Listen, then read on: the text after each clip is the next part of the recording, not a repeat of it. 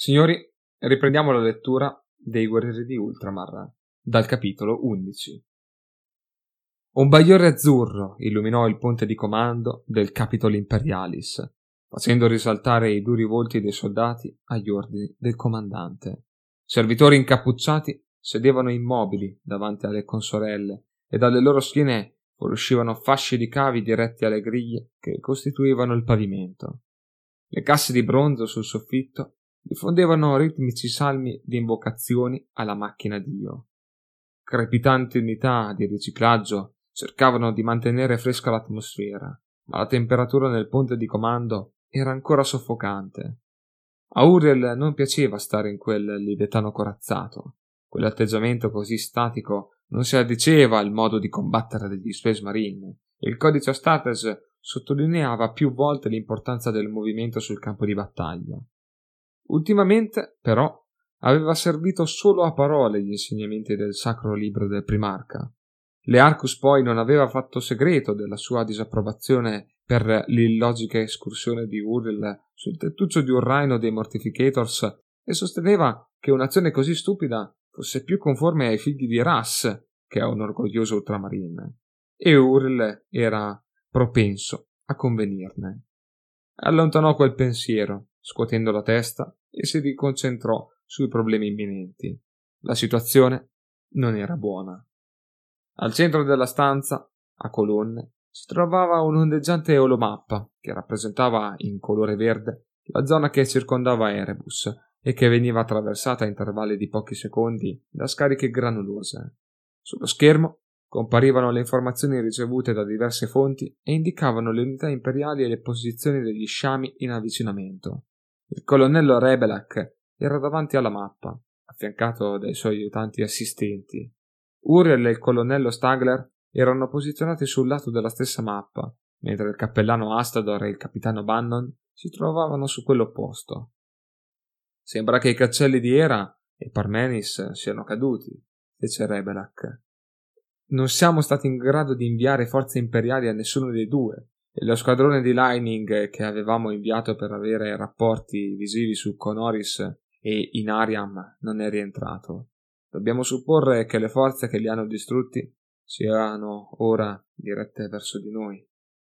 Cosa sappiamo delle forze che si stanno già muovendo nella nostra direzione? domandò Stagler, che, nonostante l'elevata temperatura, indossava ancora il cappotto e il colbacco del reggimento Krieg. Visibilmente costernato, Rebelak non rispose immediatamente. Ebbene, non lo sappiamo con certezza. Sembra che moltissime creature siano state disperse o abbattute, e supponiamo che siano rintanate nella neve, come sono soliti fare gli animali in inverno, in attesa dell'arrivo degli altri sciami. Molte delle nostre pattuglie di ricognizione sono state già andate perse e pensavo che sarebbe poco saggio perderne altre per una missione che, con ogni probabilità non ci farebbe guadagnare maggiori informazioni di quelle che già possediamo. Le sue parole furono accolte da un silenzio profondo. Poi Bannon si piegò sulla mappa. È un errore, colonnello Rebelak, supporre che quegli alieni si comporteranno come degli animali, e se c'è una cosa che ho imparato dei tirannidi è che non bisogna mai perderli di vista, nemmeno per un secondo. Certo, capitano Bannon, forse come dite voi, ma se osservate la mappa vedrete che ci sono tre distinti sciami di creature che si avvicinano a noi. In origine lo sciame più meridionale ci avrebbe raggiunto per primo, ma sembra che abbia modificato la sua velocità di avanzamento per permettere l'arrivo contemporaneo dei tre sciami. Intelligenti, sussurrò Astador. Molto intelligenti. Hanno capito che possiamo sconfiggere uno sciame e si riuniscono per distruggerci con un unico potente assalto. Uriel osservò le icone sull'olomappa avanzare lentamente sulla guizzante rappresentazione di Tarsis Ultra. La sua mente era tormentata da qualcosa, ma non sapeva cosa. Sapeva che era una cosa semplice, ma di grande importanza. E che cosa sta accadendo nello spazio? chiese il capitano Mannon. È stato possibile mettersi in contatto con la flotta. L'ombra del warp rende ancora impossibili le comunicazioni astropatiche, ribatté Uriel, ma siamo riusciti a stabilire un breve contatto con Lord Tiberius tramite l'interfono a lungo raggio. Le comunicazioni sono ancora molto frammentarie e abbiamo qualche problema a mantenere il collegamento a causa dell'interferenza elettromagnetica generata dalla bioflotta. Com'è la situazione? domandò Astador. L'ammiraglio e la flotta sono ancorati nell'orbita di Calidon, un agrimondo, ma mi ha riferito che moltissimi vascelli sono gravemente danneggiati. I tirannidi hanno provato ad attaccarlo? No, per niente. Sembra che in orbita siano rimaste solo due bionavi, e quindi gli alieni non sono in grado di controllare con efficacia i reparti che sono qui. Contemporaneamente inviare anche un corpo di spedizione per distruggere la flotta. Quindi la flotta non è in grado di fornirci alcun aiuto? chiese Bannon. Potenzialmente sì, ribatté Uriel. L'ammiraglio Tiberius ha suggerito un piano d'attacco, ma ho bisogno di conferire con il costruttore montante prima di esprimermi su questo argomento. Per il momento nessun aiuto. Dobbiamo cavarcela da soli. Tutti i comandanti che circondavano il tavolo della mappa annuirono, assimilando le informazioni date loro da Uriel. In breve, signori, non abbiamo altra scelta se non ritirarci all'interno delle mura della città, concluse Rebelak. Le trincee non possono sopportare un numero così elevato di nemici. Le mura impediranno alle frotte di organismi più piccoli di attaccare e noi disponiamo di grandi cannoni posizionati in modo da colpire le bestie più grandi. Sono d'accordo con il colonnello Rebelak, esclamò Astador. Dobbiamo accettare il fatto che la città subirà l'attacco nemico. Meglio combattere alle nostre condizioni che alle loro. Riluttante, il colonnello Stagler annui. Tuttavia Uriel perdere terreno lo seccava, anche se sarebbe stato un suicidio restare fuori a combattere. Il reggimento Krieg costituirà la retroguardia durante la ritirata, disse, quasi sputando le parole. Uriel osservò di nuovo la mappa e all'improvviso realizzò cosa tormentava la sua mente. Non c'erano quattro sciami in avvicinamento prima? domandò. Sì, capitano Ventris, rispose Rebelak, facendo un cenno col capo, ma crediamo che il più piccolo sciame a nord sia semplicemente unito a quello in arrivo da Parmensi. Dopotutto, i due sciami distavano solo una trentina di chilometri. Siete sicuro di quello che dite? incalzò Uriel. No, certo, ma dove altro potrebbero essere? Il costruttore montante mi ha assicurato che i monti settentrionali sono impenetrabili. Con tutto il dovuto rispetto per il costruttore montante, lui non è un soldato. Possiamo affidare la nostra sicurezza alle conclusioni di un logistician. Montante conosce la zona, capitano Ventris. Anche il maggiore Satria lo ha confermato. E anch'io. Dopo aver analizzato la topografia odolitica della regione, concordo con loro. Uriel comprese che anche le altre persone presenti nella sala erano allarmate alla prospettiva di uno sciame potenzialmente scomparso, ma poiché non c'era prova della sua esistenza, nessuno fece domande su quello che si poteva fare al riguardo. Quanto tempo abbiamo prima che ci raggiungano? chiese Bannon. Cinque. Forse sei ore al massimo, rispose Rebelak. Allora diamoci da fare, ribatté Stagler. La neve sferzava le unità di abitazione in rovina del district secundus, raccogliendosi in cumuli e attendendo i suoni prodotti dalla colonna di profughi che avanzava lentamente nel manto nevoso alto fino al ginocchio che sommergeva Erebus. Messi in fuga dalla pioggia di bombe organiche e dalle creature le cui spore bozzole erano in grado di penetrare l'ombrello antiaereo che proteggeva la città, circa 600 persone arrancavano in mezzo alle raffiche di vento dirette verso un indefinito insieme di edifici costruito contro i versanti rocciosi dei pendii meridionali. Uomini armati, coperti da un logoro mantello di incerata che ondeggiava sulle loro spalle, montavano di guardia alle scheggiate travi di legno che sbarravano l'entrata. Fin dai primi giorni dell'attacco tirannide si era sparsa la voce che l'eroe Snowdog aveva salvato la gente che viveva nelle capanne di Secundus dall'ondata di bestie aliene provenute dal cielo. La sua fama di assassino e ladro era secondaria rispetto al fatto che lui avesse cibo, rifornimenti e scorte di medicinali. Su Tarsis Ultra gli inverni erano rigidi e coloro che non avevano soldi o rifugio sarebbero probabilmente morti senza riparo. Inoltre, da qualche parte a Erebus c'era un crudele assassino in libertà. Persino in mezzo alla confusione dell'invasione aliena, le sue depredazioni non potevano passare inosservate. Piccoli e isolati gruppi di cittadini erano stati trovati massacrati come bestie, i corpi fatti a pezzi e le carni divorate. La paura si aggirava tra i quartieri più poveri della città e coloro che non potevano scappare verso le zone settentrionali della valle, dove i soldati del costruttore montante pattugliavano le strade e le vie principali in cui vivevano le persone più ricche, erano costretti a radunarsi per proteggersi a vicenda. Più cresceva la paura per quel misterioso macellaio, più cresceva la sua violenza, come se il terrore che spargeva lo spingesse a compiere massacri sempre più crudeli. Intere comunità furono assassinate nelle loro abitazioni e solo le zone continuamente pattugliate intorno al territorio dei Nightcrawlers sembrava sfuggire all'attenzione di quell'assassino. Per quella gente disperata, Snowdog era l'unica speranza. Pappagallo, l'ufficioso ma riconosciuto comandante di quel gruppo, ritrasse il cappuccio e si avvicinò ai due uomini di guardia alla porta. Il più basso dei due sollevò il fucile e glielo puntò in faccia. Siamo venuti per metterci al riparo dei mostri, spiegò Pappagallo.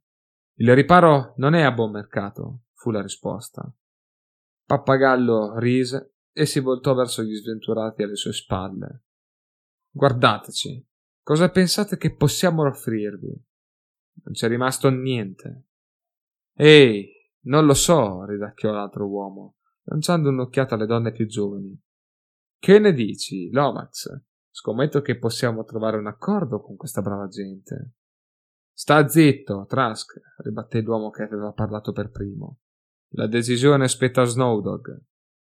Pappagallo sospirò. Avrebbero potuto superare l'inverno, ma se ce l'avessero fatta ne sarebbero riusciti più disperati di prima. Nelle profondità delle abitazioni in rovina, acquattata sotto una deformata lamiera di metallo ondulato, una creatura osservava la colonna di profughi con i suoi molteplici occhi, e grazie a scie colorate che pervasero i suoi sensi, ne fiutò la paura e la disperazione.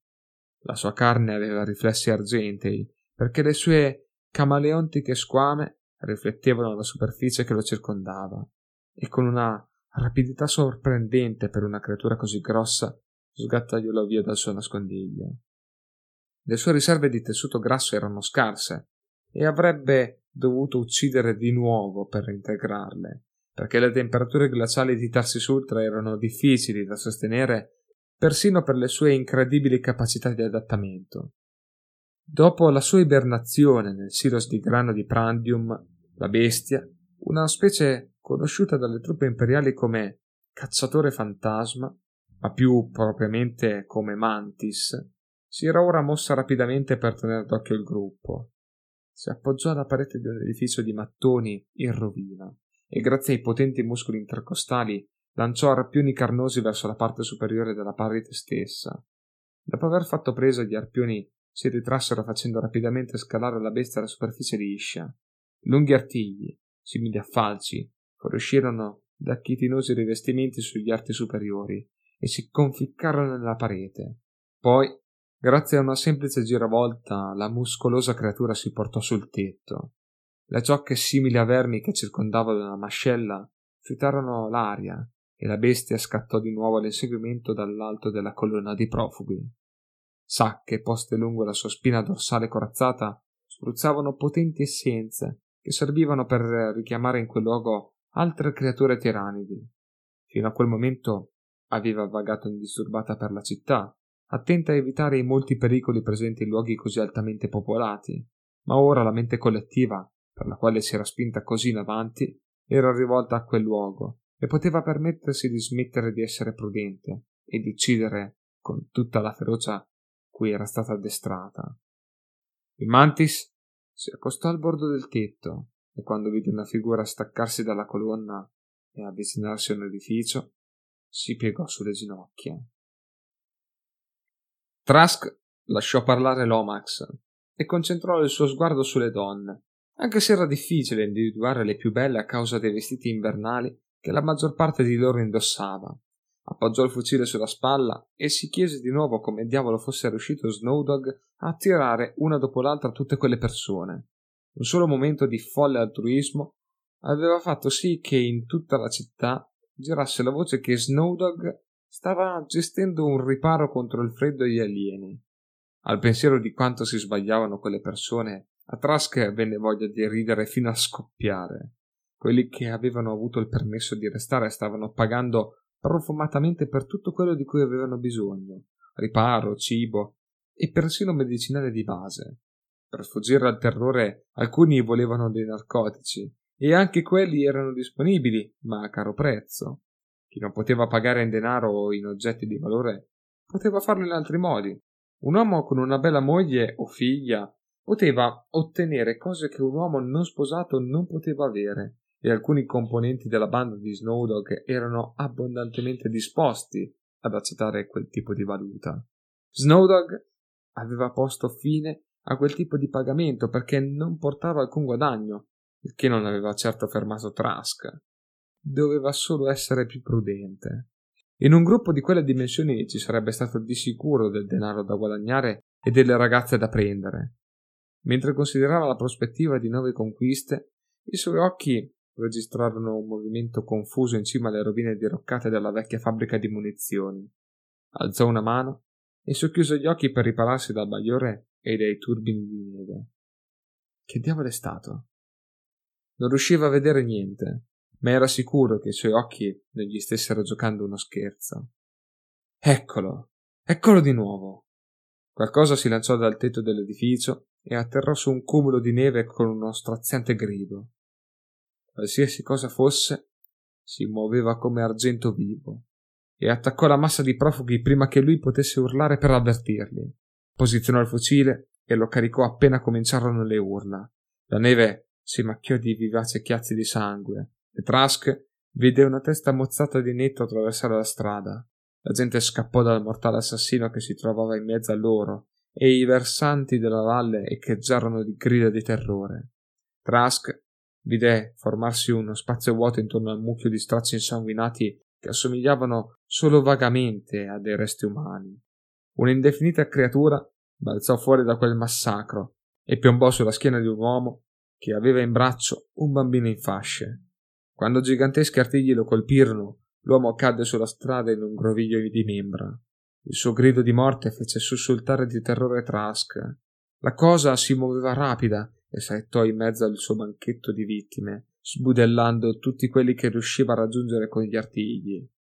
Pappagallo afferrò il lungo cappotto di Trask. Hai un fucile, dannazione! Usalo! gridò. Le mani del vecchio lo scossero dalla sua paralisi. Tasca allontanò con un pugno il vecchio e avanzò lungo la strada. Alzò il fucile. Fu superato da persone urlanti. Erano troppe da fermare. Lo lasciò andare immaginando che Snowdon avrebbe sistemato tutto più tardi. Lomax lo raggiunse. Cosa diavolo è? urlò. Che sia dannato se lo so, rispose Trask, mentre un numero sempre maggiore di persone lo urtava. Un gruppetto che provava a scappare lungo una via laterale fu brutalmente abbattuto da quel micidiale assalitore. Quando lo vide chiaramente per la prima volta, Trask prese la mira. Il corpo della bestia era coperto di sangue e qualsiasi abilità camaleontica avesse potuto avere in passato ora era inutile. Alta tre metri, la creatura si ergeva su due gambe. Il suo corpo era molto muscoloso e coperto da placche di protezione in osso. Era più grande di qualsiasi bestia che Trasca avesse mai visto, e gli artigli degli arti superiori erano gigantesche lame a forma di uncino che tagliavano in due in un sol colpo. Sotto quei mostruosi artigli muscolose braccia terminavano con altri artigli che servivano a sollevare le urlanti vittime verso la mascella piena di zanne. Quando le vittime si esorirono, la bestia si voltò con rapidità e avanzò velocemente sul terreno ghiacciato verso lui e Lomax. All'improvviso fu colpito dall'assurdità di quello che stava facendo. Per quale motivo stava rischiando la pelle per quelle stupide persone? Quando la bestia caricò, si voltò e tornò di corsa verso il magazzino. Dove diavolo gridò Lomax voltandosi quando Trask lo superò. Ma l'esclamazione si interruppe quando le placche ossee sul petto della creatura spararono qualcosa che gli trapassò il corpo. Lomax lasciò cadere il fucile e guardò con sconvolta incredulità gli arpioni che uscivano dal suo corpo, prima di essere trascinato via, trafitto a morte, dagli artigli della bestia. Trask corse come non aveva mai corso prima. Aveva gettato via il fucile e muoveva energicamente le braccia su e giù. Fece due alla volta i gradini che portavano al magazzino, ma scivolò sul ghiaccio che copriva l'ultimo e cadde di faccia sul cemento. Fu quello a salvargli la vita. Gigantesche lame affondarono nella parete del magazzino nel punto in cui doveva esserci la sua testa. Piagnucolò per il terrore e rotolò di lato quando gli artigli cercarono di colpirlo di nuovo, producendo scintille a contatto col terreno, mentre lui sfuggiva disperatamente agli attacchi dell'alieno. Chiuse gli occhi e sentì la sua vescica liberarsi per il terrore. Assordante, un colpo di fucile esplose vicino a Trask. Risuonarono altri colpi, echeggiò un grido di dolore. Il suo viso fu sfiorato da qualcosa, poi uno schizzo di liquido caldo lo colpì al viso e al collo. Si raggomitolò e attese la morte. Dopo lunghi secondi trovò il coraggio di aprire gli occhi. La creatura se n'era andata e il sollievo lo pervase. Si pulì il volto dal muco puzzolente e alzò gli occhi. Vide Snowdog e Silver che lo osservavano con un'espressione di disgusto dipinta sul volto. Dal carrello del fucile di Snowdog s'alzavano fili di fumo e Silver aveva in mano le sue pistole. Amico, non so perché diavolo ti tengo ancora con me, ringhiò Snowdog, offrendogli una mano per rialzarsi. Sorrise debolmente a Silver, che non si degnò nemmeno di guardarlo, troppo occupato a osservare gli orrori del massacro davanti ai suoi occhi. Dov'è Lomax? Chiese Snowdog. Trask cercò di rispondere, ma le parole non volevano saperne di uscire. Ti ho fatto una domanda, amico, incalzò Snowdog. Eh? È, è morto, riuscì a dire Trask. Lo ha preso quella cosa. Non certo grazie a te, scommetto, ghignò Silver. Trask cercò di lanciargli uno sguardo astioso, ma riuscì solo a mostrare la sua paura. Hai visto cos'era? chiese il capobanda. No, rispose Trask, scuotendo la testa. Non l'ho visto, ma era grande amico, molto grande, più grande di qualsiasi altra creatura che abbiamo visto fino ad ora. E veloce anche, rapida di gambe, o qualcosa del genere, capito? Va bene, era veloce, ribatté Silver, ma non abbastanza veloce da prenderti, vero Trask? Sparati, Silver, fece Trask. Ora che la bestia se n'è andata, stava ritrovando il suo atteggiamento arrogante. Non in questa vita, replicò lei voltandosi e tornando nel magazzino. Datti una ripulita, Trask, ordinò Snowdog. Abbiamo del lavoro da fare. Quelle persone non si priveranno da sole del loro denaro, giusto? Snowdog si voltò e lo lasciò sui gradini ghiacciati, mentre il cavallo umido dei suoi pantaloni cominciava a ghiacciare. Trask sentì la paura di prima trasformarsi in rabbia e rancore e seguì Snowdog all'interno del magazzino. Le porte erano ornate dal caduceo, un'asta con due serpenti alati intrecciati tra loro, e ancor prima di aprirle, Uriel sentì le grida e l'odore della morte e del sangue. Le mura degli edifici del Medica e del District Quintus recheggiavano dalle grida di agonia di oltre un migliaio di feriti e l'odore degli spray antisettici e degli oli canforati non riuscivano a mascherare l'acuto odore della carne infetta e delle ferite suppuranti. Il suo alito formava nuvolette di vapore perché la temperatura della sala si avvicinava allo zero. Alcune sorelle dell'ordine ospedaliero attraversarono in fretta la lunga camera avvolta e le loro uniformi bianche, indurite dal sangue secco, ondeggiavano dietro di loro. In quel luogo la disperazione e la paura erano palpabili, e a Uriel piangeva il cuore nel vedere così tanti uomini feriti da vili alieni. Recheggiavano le urla dei feriti e i singhiozzi di chi presto sarebbe stato mutilato. Gli inservienti tenevano fermo un soldato del reggimento Krieg. Le sue gambe non erano altro che moncherini, nel tentativo di fermare il flusso di sangue della sua arteria femorale. Alcuni barellieri superarono Uriel, trasportando una donna il cui braccio era stato reciso proprio sopra il gomito, e Uriel vide che la ferita aveva suppurato, senza dubbio congelatasi, mentre giaceva in attesa di soccorso. Il moncherino perdeva pus sulla rozza coperta che la copriva. Da alti pulpiti alcuni preti intonavano il finis rerum, ma le loro parole erano coperte dalle urla. Sembrava che le grida non si interrompessero mai. Osservò una delle sorelle coprire con una coperta il volto di un morto e fare un cenno agli inservienti. Uriel non era estraneo alla morte, ma quella semplice evocazione delle sofferenze umane lo toccava in un modo che non sapeva spiegare. La donna alzò lo sguardo dal cadavere e lo vide. Si passò una manica sporca sugli occhi e zoppicò intorno al letto, verso di lui. Portava i capelli biondi raccolti in un'unta coda di cavallo, e Uriel vide che non dormiva da giorni.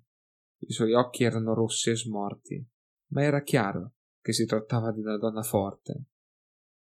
Fratello capitano, disse. Sorella Joaniel Ledoyen, infermiera veterana al vostro servizio. Tuttavia, siamo molto occupati, quindi di qualsiasi cosa abbia bisogno la prego di fare in fretta. Perché fa così freddo qui dentro? chiese Uriel. Perché una di quelle dannate cose ha colpito il nostro generatore prima del primo attacco e i dannati tecnopreti non sono stati in grado di fornircene uno nuovo, ribatté Joaniel. Ora avete altre domande stupide o posso continuare a cercare di salvare delle vite? Mi dispiace, sorella, sono stanco per la battaglia e ho dimenticato le buone maniere. Sono il fratello capitano Uriel Ventris e devo trovare un soldato che ha fatto portare qui. Si chiama Pavel Leforto e appartiene alla legione di difesa di Erebus. Mi ha salvato la vita e voglio ringraziarlo. L'espressione di Johnny si addolcì e gli indicò la postazione delle infermiere al centro della stanza. Là, la mia vice, Ardesia, cercherà di trovarlo per voi, anche se dovreste prepararvi alla possibilità che possa essere morto. Come desidera l'imperatore, esclamò Uriel. L'angolo della bocca della donna si contrasse alla comune espressione e a noi. Ora, se volete scusarmi, devo tornare al lavoro, disse, e si voltò. Uriel osservò la sorella Joanie Ledoyan zoppicare verso un altro letto e un altro soldato sporco di sangue. Poi si voltò e si avviò verso la postazione delle infermiere. Ci volle più di un'ora per trovare Pavel Leforto. Nel letto che Ardelia gli aveva indicato la prima volta c'era solo un povero sfortunato con il volto carbonizzato, coperto da bende sterilizzate, ma di certo non si trattava di Pavel, perché la sua spalla non era ferita. Alla fine Uriel lo trovò al secondo piano dell'edificio. La spalla e il collo dell'uomo erano rigidamente avvolti in bende elastiche. Sotto il braccio, presumibilmente per evitare che congelasse, era applicata una sacca di perfusione per via endovenosa. Aveva gli occhi chiusi, ma il respiro era profondo e regolare. Nonostante la sua limitata conoscenza della fisiologia umana, Urel capì che Pavel Leforto sarebbe sopravvissuto anche se gli sarebbe rimasta una grossa cicatrice come ricordo della sua battaglia con i tirandi. Urel si ricordò dell'ultima volta che aveva visto la faccia di Pavel, che gridava e si contorceva per il dolore mentre Pasanius lo portava alla stazione di classificazione delle ferite. Ora i suoi lineamenti erano sereni, incuranti delle grida che provenivano dal piano sottostante e del miasma di morte che impregnava quel posto. Stretta nelle mani dell'uomo, c'era una lastra ololitica e Uriel si piegò per sollevarla. Vide l'immagine di una donna semplice ma attraente e, strette a lei, due splendidi bambini. Uriel osservò la foto per diversi minuti e capì l'amore che provavano per quell'uomo. Pavel Leforto aveva una famiglia da amare, una casa da difendere e un futuro da proteggere, cose che lui non avrebbe mai potuto avere. Dopo aver rimesso a posto la lastra, Urel staccò un sigillo di purezza dalla sua armatura, lo applicò al petto di Pavel e si allontanò dal letto, non volendo disturbare il riposo del soldato ferito. Lasciò il piano superiore e si diresse verso il portico dell'edificio del Medicae.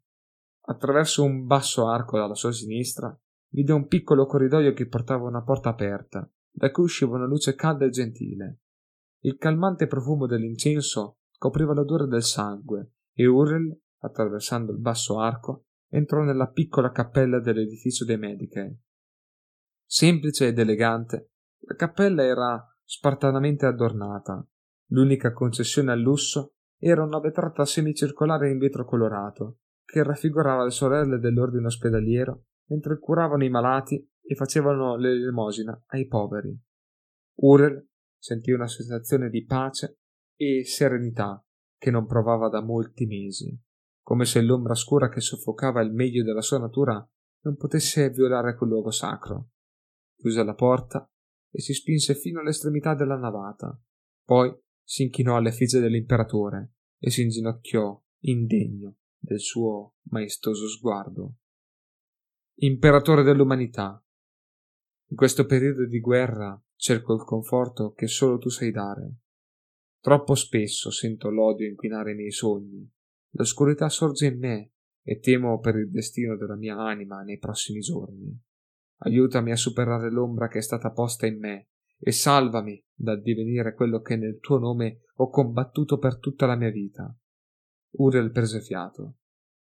Temo, continuò, di poter presto perdere di vista cosa significa servirti, di non essere più degno del tuo amore.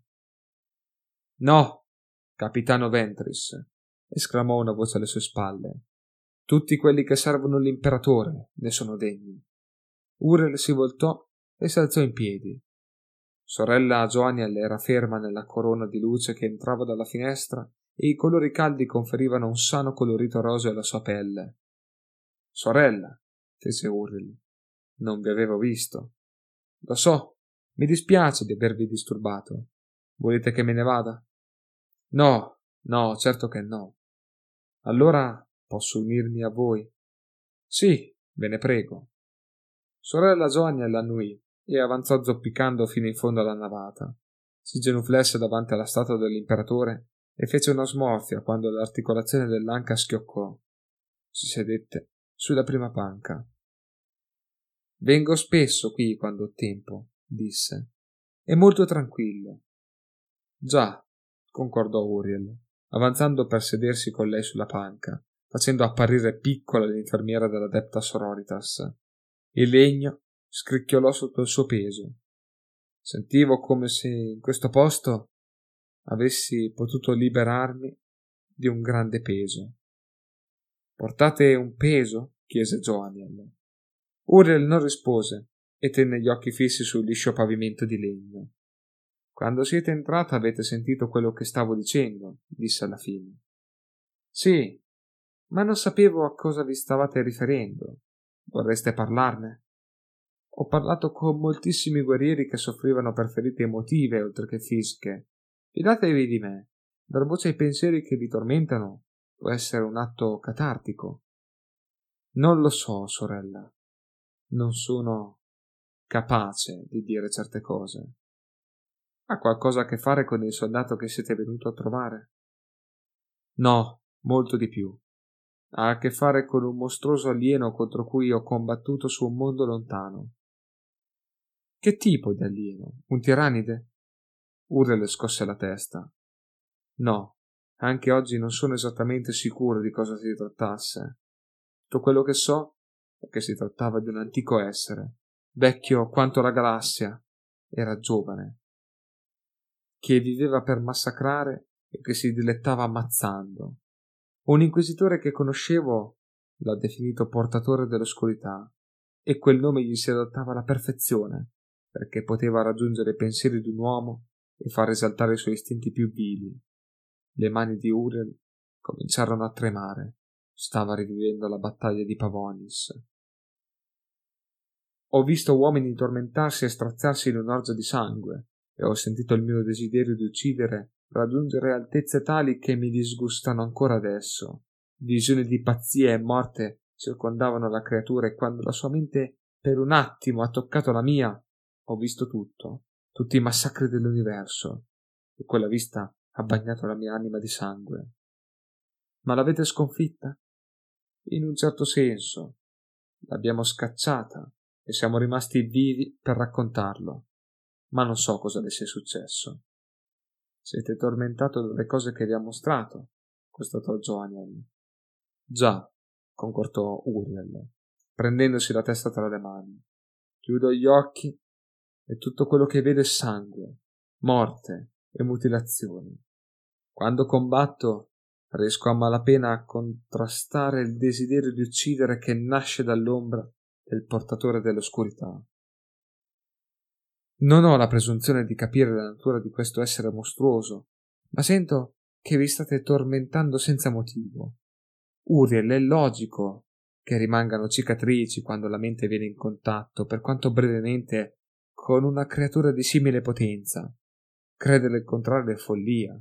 Joaniel tese la mano e prese quella di Uriel. Qualsiasi ferita, sia fisica che psicologica, lascia dei segni e talvolta quei segni tormentano come demoni nel buio. Le cicatrici guariscono, Uriel, ma solo se lo permettiamo. Non pensate che io sia corrotto? Joannel sorrise. No, non lo penso, Uriel. Il potere di questo portatore dell'oscurità deve essere stato prodigioso, ma voi lo avete sconfitto. Sì, vi ha mostrato le atrocità di sangue e morte di cui ogni uomo può macchiarsi, ma quell'efferatezza si trova in ognuno di noi. Dovete accettare quell'aspetto di voi stesso e capire che parte del portatore dell'oscurità sarà sempre con voi. Con l'accettazione di arrivare alla liberazione, il fatto che proviate un tale dolore vi fa capire che non siete corrotto. Uriel annui, e dopo le parole di Joaniel si sentiva dentro di sé l'ombra affievolirsi. I due sedettero in silenzio per diversi minuti, fino a che l'interfono applicato all'orecchio gracchiò e si sentì la voce sicura di Learcus. Fratello capitano, si richiede la vostra presenza al muro maestro. Rimase fermo, prese atto del messaggio e si inchinò alla donna seduta. La ringrazio per la comprensione, sorella Joaniel, disse Uriel. Adesso devo andare. Joaniel si alzò dalla panca e gli tese la mano. Uriel la strinse e il suo guanto coprì completamente la mano della donna. Sono sempre qui, Uriel, nel caso doveste sentire il bisogno di parlarne ancora. Grazie, mi piacerebbe, ribatté Uriel. Si inchinò di nuovo e lasciò rapidamente la cappella. Spostare centinaia di uomini e macchine più il relativo personale, munizioni e veicoli era potenzialmente un incubo, ma grazie agli abili prevosti di Erebus a dirigere la guardia imperiale ci furono pochi intasamenti degni di nota sulle strade che riportavano in città. Un migliaio di uomini del reggimento Krieg presidiarono la seconda linea di trincee, mentre il reggimento Logres e la legione di difesa di Erebus si ritiravano. I rifornimenti, che non poterono essere riportati all'interno delle mura della città, furono bruciati su luminose pire che ardevano sotto lo sguardo del sole del tardo pomeriggio. I camion di rifornimenti trasportavano le truppe nelle caserme di Erebus con ammirevole velocità e dall'alto del suo Capitol Imperialis il colonnello Rebelak era soddisfatto. L'evacuazione delle trincee stava procedendo all'incirca nel modo previsto. Tuttavia, il caso e la sfortuna giocano sempre un ruolo importante in qualsiasi operazione militare e stavano per accadere due cose che sarebbero costate molto ai difensori imperiali. Sulla strada alta che portava al cancello settentrionale, i camion, carichi di munizioni per i carri armati, avanzavano a scossoni lungo una strada che era riempita di buche a causa dell'immenso volume di traffico che la percorreva. Un camion, stipato di cariche esplosive, prese una buca e ricadde con un fortissimo scossone. Non si sarebbe mai saputo se una o più cariche avevano un meccanismo di detonazione difettoso o se un disattento soldato avesse sbagliatamente rimosso una delle linguette di sicurezza, ma quando le cariche sbatterono tra di loro, il camion saltò in aria, creando una devastante palla di fuoco. Detonazioni secondarie distrussero quel poco che rimaneva del camion esplodendo in una serie di squassanti rimbombi che cancellarono la strada e tutto quello che c'era nel raggio di 50 metri. I veicoli che si erano salvati dall'orrore dello scoppio si fermarono tornando indietro per mezzo chilometro e si misero in trappola imboccando una stretta strada che lasciava poco spazio di manovra. Mentre i prevosti tentavano di sistemare l'ingorgo di veicoli, all'orizzonte a est apparve un'ondeggiante nuvola scura lunga un chilometro che scendeva urlando dalle cime dell'alta valle. Squillarono le sirene d'allarme e i cannoni della città fecero fuoco. Temendo di essere sotto attacco, molte delle unità imperiali si schierarono subito in posizione di difesa, chiudendo i portelli dei carri armati e preparando le armi per l'attacco. In molti casi questa decisione salvò loro la vita. Dalle creste delle montagne settentrionali, centinaia di organismi tirannidi discesero gli insidiosi versanti rocciosi e piombarono sulle forze imperiali. In breve tempo, davanti alle mura della città infuriava la battaglia. Un'ondata di assassini alieni, avendo attraversato le montagne apparentemente invalicabili, erano piovuti sulle sorprese guardie. Quando i due schieramenti si scontrarono, il sangue alieno e umano scorse a fiumi. Ma il peggio doveva ancora venire. No, buon imperatore, no! gemette il colonnello Rebelak quando improvvisamente comparvero le immagini sull'olomappa. Nuove icone di nemici apparvero sulle montagne a nord e capì che il capitano Ventris aveva fatto bene a dubitare della parola del costruttore montante per quanto riguardava la loro inviolabilità. La paura gli attanagliò le membra e sbiancò in volto. I tirannidi li avevano ingannati. Il calculus logi del Capitolo Imperialis aveva valutato la velocità degli sciami in avvicinamento e aveva supposto che si muovessero a velocità ottimale, ma osservando le icone di tre sciami che si avvicinavano rapidamente a Erebus, capì che aveva fatalmente sottovalutato la furbizia di quegli alieni. Si lanciò verso la postazione di comunicazione e afferrò il microfono di legno di Nall intagliato dalla console. A tutte le unità del reggimento Krieg, fate attenzione, i tirannidi saranno presto su di voi. Ripeto, i tirannidi Attaccheranno la vostra postazione tra pochi minuti.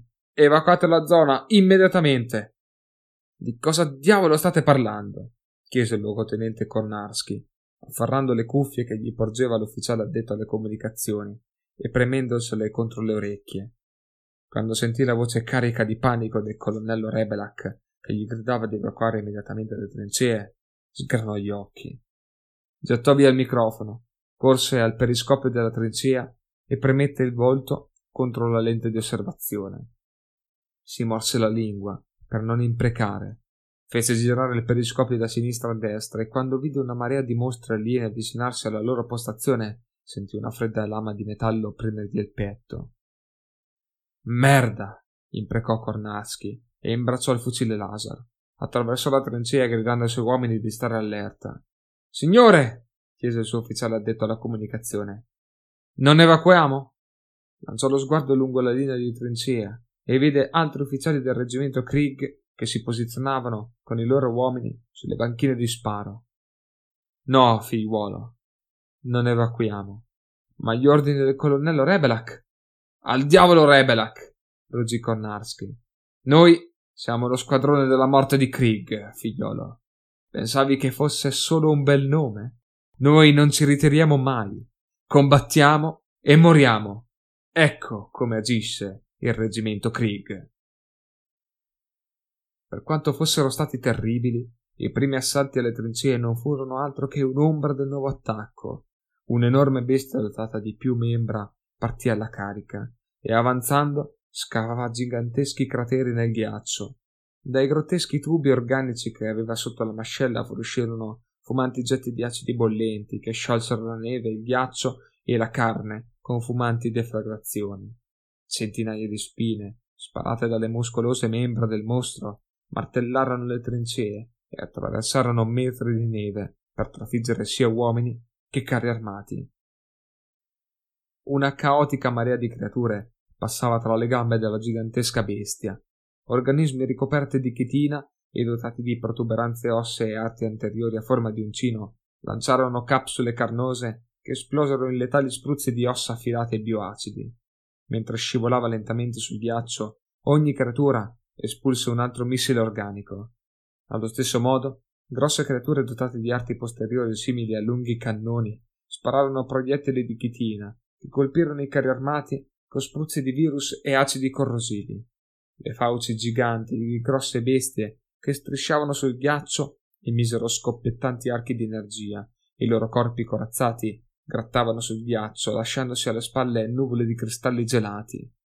A guidare l'attacco, più veloci persino della moltitudine di voraci organismi che costituivano il grosso dello sciame tiranide, c'era un gruppo di enormi creature che si aprivano la strada con i loro giganteschi artigli e che avanzavano sicure di sé con terrificante rapidità. Le placche ossee dei loro corpi pulsarono. Ci fu un movimento grottesco e peristaltico, poi, grazie alla contrazione dei muscoli, scagliarono appuntiti aculi verso le trincee. Sopra gli alieni volava una scura nube di gargolle, tra cui si muoveva un'enorme creatura madre, le cui mostruose ali sbattevano pesantemente mentre piombava sugli uomini di Krieg. Lanciando i resti disciolti dell'interfono che teneva sulle gambe in una pozza di acidi che scioglievano le assi di legno della trincea, il luogotenente Cornaschi ebbe dei conati di vomito. Provò ad alzarsi, ma l'acre puzzo di carne bruciata lo fece tossire violentemente. Il sangue e il fumo riempirono la trincea quando i missili tiranidi deflagrarono contro le loro difese distrutte. Qua e là si rispondeva agli attacchi, ma quei contrattacchi erano solo una goccia nell'oceano rispetto alla potenza di fuoco a cui erano sottoposti.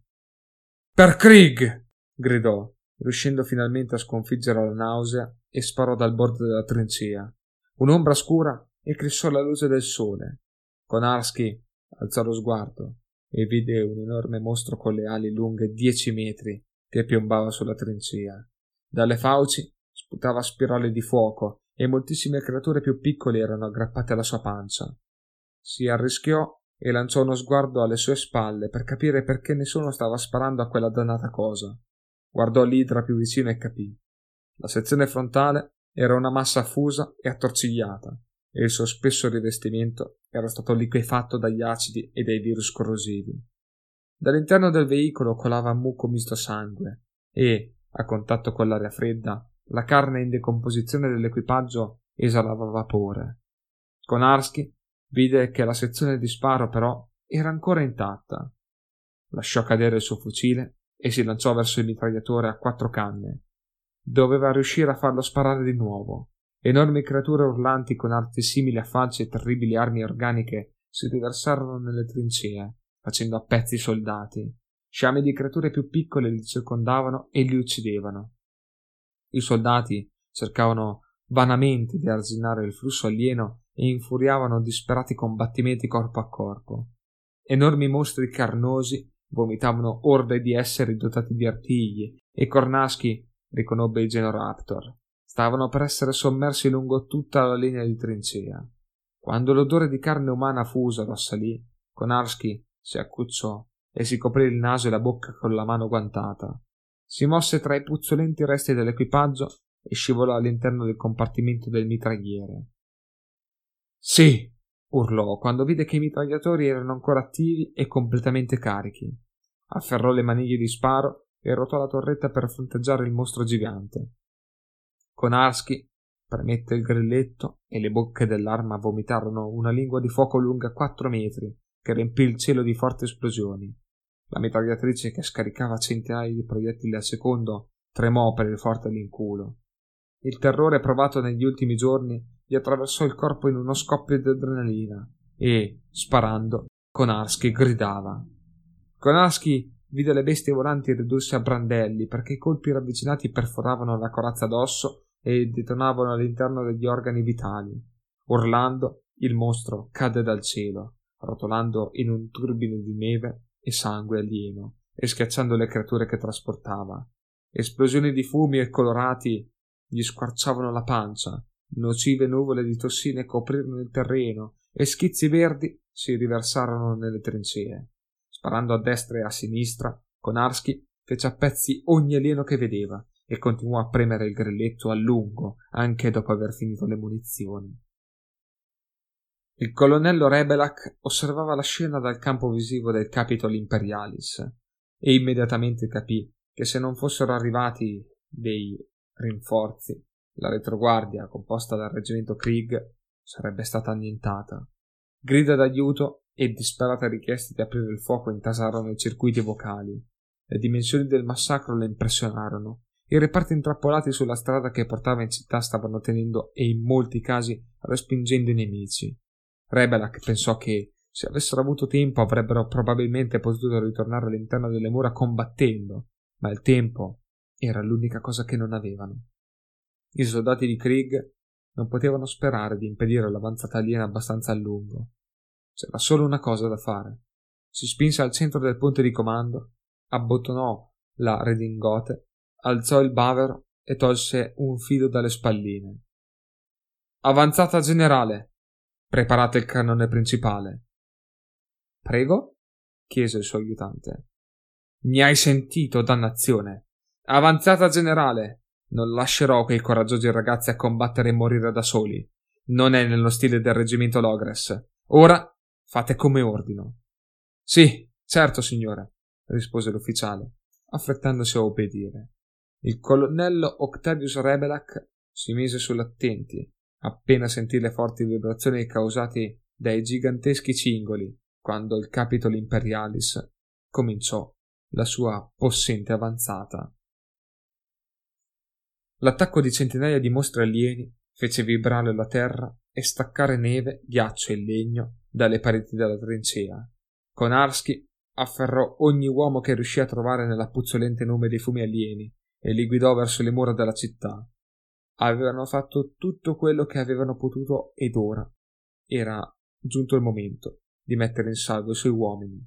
Forti vibrazioni squassavano il terreno e per un attimo si chiese se si trattasse di un terremoto. Un forte ruggito di fame aliena echeggiò alle sue spalle. Si voltò e alzò il fucile per un ultimo atto di sfida. All'improvviso la terra si sollevò e una fragorosa serie di esplosioni riempì il mondo di rumore.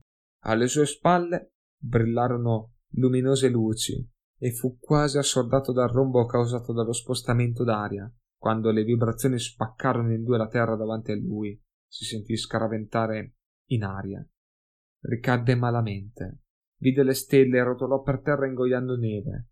Davanti ai suoi occhi infuriava un incendio e il soldato si mise in ginocchio, confuso. Cosa diavolo è successo? Poi il fumo si dissolse e vide davanti a sé un torreggiante scoglio d'acciaio. Avanzava grazie a pesanti cingoli che schiacciavano la terra. Il suo peso spaccava le rocce e lanciava in aria pezzi di ghiaccio e terriccio grossi come carri armati. Il simbolo benedetto dell'aquila era rappresentato sull'enorme leviatano, proprio sotto la gigantesca canna fumante del cannone Behemoth montato sul Capitol Imperialis. Quando la mastodontica macchina da guerra lo superò rombando, Konarski rise e le sue urla di esultanza furono coperte da un altro colpo del cannone, la cui sconquassante forza lo scaraventò di nuovo in aria. L'atterraggio gli tolse il fiato, ma lo riempì di adrenalina. Si alzò di scatto e si avviò barcollando in direzione della città. Il colonnello Rebelak aveva fatto guadagnare loro del tempo e non lo avrebbero sprecato. Il colonnello Stagler tenne premuto il bendaggio sullo stomaco. Aveva perso molto sangue ed era confuso ma finché non seppe il destino dei suoi uomini, non volle ricevere cure mediche. Persino dalla sua posizione avvantaggiata in cima a una torretta di sparo coperta di neve sul muro maestro, spesse nuvole di fumo avevano oscurato la visore della trincea. Dall'interfono non proveniva alcuna voce, solo urla e ululati alieni. I suoi uomini erano probabilmente morti, ma lo avevano fatto alla maniera del reggimento Krieg, combattendo con onore e morendo in pace. Spingendo la sua preziosa postazione di combattimento mobile all'interno della massa di alieni, quel pazzo del colonnello Rebelak lo aveva sorpreso. Aveva fatto guadagnare agli uomini che combattevano abbastanza tempo per liberarsi dalla trappola e per fuggire verso l'effimera salvezza della città. Intere schiere di bestie avevano circondato le mura, scalandole e lanciandosi nelle profondità della città, ma in quel momento non poteva occuparsene. Il Capitol Imperialis fece nuovamente fuoco e altra neve cadde dalle cime più alte delle montagne. Centinaia di alieni si arrampicarono sulle fiancate del possente veicolo e molti altri si gettarono con forza sui cingoli. Il veicolo fu circondato da luminose esplosioni e il suo scafo venne inondato da scariche elettriche. Le difese ravvicinate falciarono interi gruppi di alieni, ma non poterono reggere l'intera potenza dell'attacco. Stagler schioccò le dita in direzione del suo ufficiale addetto alla comunicazione. Mettimi in collegamento con il colonnello Leberak, ordinò, osservando una scena che lo avrebbe accompagnato fino al giorno della sua morte. Perché stiamo rallentando? Dannazione! chiese il colonnello Rebelak. Signore, i cingoli sono bloccati, non possiamo muoverci. Il comandante del reggimento Logres corse alla stazione di monitoraggio, dove decine di piccole pittolastre mostravano le immagini raccolte dai visori esterni. Tutte le lastre mostravano scene di massacri e centinaia di creature tirannidi che scalavano il Capitolo Imperialis. Centinaia di requiem a corto raggio sparavano continuamente serie di proiettili esplosivi contro l'orda aliena, ma non riuscivano a fermare le creature. Sentì la vibrazione attenuata del rinculo del cannone principale e, anche attraverso lo spesso scafo del suo veicolo, riusciva a sentire le urla degli implacabili alieni che combattevano per raggiungere gli umani all'interno del suo enorme veicolo corazzato. Centinaia, forse migliaia di alieni si erano scagliati contro gli enormi cingoli del Capitolo Imperialis per impedirne la fuga e il significato di quell'impensabile sacrificio terrificò Rebelak. Neppure lo spietato Macarius, né il carismatico Slido avevano ispirato un'obbedienza simile nei loro guerrieri. Un respiro spaventato lo risvegliò dal suo sogno e quando alzò lo sguardo vide una gigantesca creatura emergere dalle nuvole di ghiaccio e di veleno, distruggendo tutto quello che incontrava. Molteplici mandibole sbavavano intorno a una bocca dotata di migliaia di grosse zanne, da cui colava icore sotto forma di spessi fili di bava corrosiva. Il corpo avanzava sul ghiaccio sorretto da chitinose gambe con articolazioni inverse, simili a quelle di un ragno, e centinaia di organismi strisciavano sulle spesse placche ossee che costituivano la parte superiore della sua corazza. Per tutti i santi, mormorò Rebelak. Piena potenza ai caricatori automatici. Per amor dell'imperatore, fate fuoco col cannone principale. Adesso! Signore, il colonnello Stagler è in linea. Adesso non ho tempo per quel fanatico, ringhiò. Fate fuoco col cannone principale. Nonostante diversi metri di lastra di adamantium e di materiale isolante, Rebelak sentì il potente rinculo del cannone Behemoth. Il mostro vacillò per l'impatto e il ponte di comando fu attraversato da urla di gioia. Il colpo recise grossi pezzi di carne e spruzzi di sangue larghi come piazze d'armi zampillarono da un'enorme ferita sul fianco della bestia. La creatura si piegò di lato. La sua zampa anteriore rimaneva appesa a brandelli di muscolo lacerato. Dalla ferita sgorgava sangue scuro che inondò la trincea sottostante e sciolse il ghiaccio con il suo calore.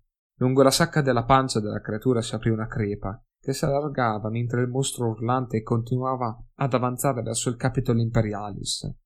Dalla crepa caddero centinaia di creature munite di zanne e sacche di spore che vennero schiacciate dal peso dell'enorme creatura. Forza, forza! mormorò Rebelak, osservando i lampeggianti sul pannello principale che indicava lo stato del processo di ricarica sui punti di sparo. Desiderò che l'artigliere frustasse di più i suoi uomini in modo da ricaricare quel dannato cannone. Si sforzò di non guardare il pannello e vide con orrore che il mostro tirannide avanzava ancora e la sua carne si stava già riformando nei punti in cui i proiettili l'avevano colpita. Dalla pancia non colava più alcun icore e nuovi fili di muscoli e tessuto stavano già ricrescendo lungo la gamba ferita per riattaccarsi ai tendini recisi dall'osso. Signore, squarci sullo scafo sui punti 2, 3 e 5. Signori, intrusi sulla sala motore. Colonnello, le difese ravvicinate hanno finito le munizioni. Rebelak ascoltò altri rapporti, uno peggiore dell'altro e capì che la sua carriera di soldato nell'esercito dell'imperatore si era ormai conclusa. Era una battaglia a cui non sarebbe sopravvissuto e non avrebbe brindato agli anni a venire nella mensa degli ufficiali. Stranamente il pensiero non le infastidì quanto credeva. Quando la gigantesca creatura tirannide colpì di lato il Capitol Imperialis, Rebelak sentì il ponte di comando vibrare per l'impatto e si aggrappò alle barre di ottone che circondavano il tavolo dell'olomappa. I servitori caddero dalle sedie, appesi ai cavi che li collegavano al pavimento, e, quando il possente leviatano venne spinto verso il basso, gli ufficiali sballottati contro i muri urlarono. Nel campo visivo non vedeva più nulla, solo una pesante massa di carne purulenta. Squillarono segnali di allarme e dalla console distrutte si innalzarono vampe di fuoco. Quando del metallo deformato cadde sul tavolo dell'olomappa, volarono schegge di vetro e dai tubi rotti fuoriuscì vapore. Il ponte continuava ad inclinarsi e Rebelak afferrò l'interfono a lato del tavolo della mappa in fiamme. Parla il colonnello Octavius Rebelak, disse calmo. Colonnello Stagler, se riuscite a sentire questa comunicazione, sapete quello che dovete fare. Passo e chiudo. Il colonnello lasciò cadere il microfono e perse la presa sul tavolo quando il Capitol Imperialis superò il suo centro di gravità e si schiantò sul ghiaccio. Rebelak scivolò lungo la sala di controllo e andò a sbattere contro l'angolo di una console deformata. Rimase immobile durante l'esplosione del ponte di controllo. Dal suo cranio spaccato uscivano sangue e materia cerebrale. L'unica consolazione, mentre perdeva i sensi, era che nelle mense imperiali avrebbero parlato per anni della sua morte. Uriel osservò con un misto di orrore e tristezza l'enorme massa del biotitano attaccare il Capitol Imperialis. Il colonnello Rebelak era stato un brav'uomo e i soldati del reggimento Logres avrebbero sofferto molto per la sua scomparsa. Tutti loro avevano sentito l'ultimo ordine di Rebelak quando il colonnello Stagler aveva inoltrato l'ordine di aprire il fuoco con le torrette di sparo. Le grida degli alieni echeggiarono sui versanti della valle quando il biotitano squarciò con i suoi giganteschi artigli il Capitol Imperialis, lacerandone la spessa corazza con la facilità con cui un bambino scarta un regalo. Poi, quando ogni pezzo d'artiglieria posto sulle mura aprì il fuoco sulla zona motori del veicolo caduto, il crepuscolo si trasformò in giorno. Dal rottame distrutto si alzarono forti esplosioni che incenerirono le migliaia di creature minori che squarciavano il veicolo con i loro artigli. Uriel sapeva che all'interno avrebbero potuto esserci molti sopravvissuti, ma sapeva anche che quella era una morte più clemente rispetto a quella che avrebbero offerto i tiranidi. Un enorme fungo atomico fiorì nel cielo quando il flusso combinato del fuoco penetrò il cuore del Capitol Imperialis e fece detonare il reattore al plasma contenuto all'interno del veicolo. Dal relitto si alzarono strisce di insostenibile luminosità quando le camere al plasma esplosero e distrussero tutto quello che si trovava nel raggio di un chilometro. Mentre la luce si affievoliva, Uriel vide un profondo cratere pieno di carne fusa. Il biotitano mortalmente ferito si dimenava in una pozza di plasma incandescente come il magma, e il ghiaccio si trasformava in caldissimo vapore che ustinava le ossa del mostro non più coperta dalla carne. Nemmeno le sue incredibili capacità rigenerative lo avrebbero salvato, e il mostro urlava per il dolore, dimenandosi in agonia. Neve sciolta e ghiaccio si riversarono nel cratere, formando un lago d'acqua che ghiacciò rapidamente. Sibilanti nubi di vapori si innalzarono quando il plasma vaporizzò la maggior parte dell'acqua, ma in pochi minuti non rimase più niente a indicare quel combattimento titanico tranne un cratere coperto di ghiaccio che costituiva la tomba di migliaia di alieni e il mausoleo dei resti mortali del colonnello Octavius Rebelak. In mortis est gloriam, sussurrò Uriel. E con questo si conclude anche il capitolo 11. Vi ringrazio e alla prossima.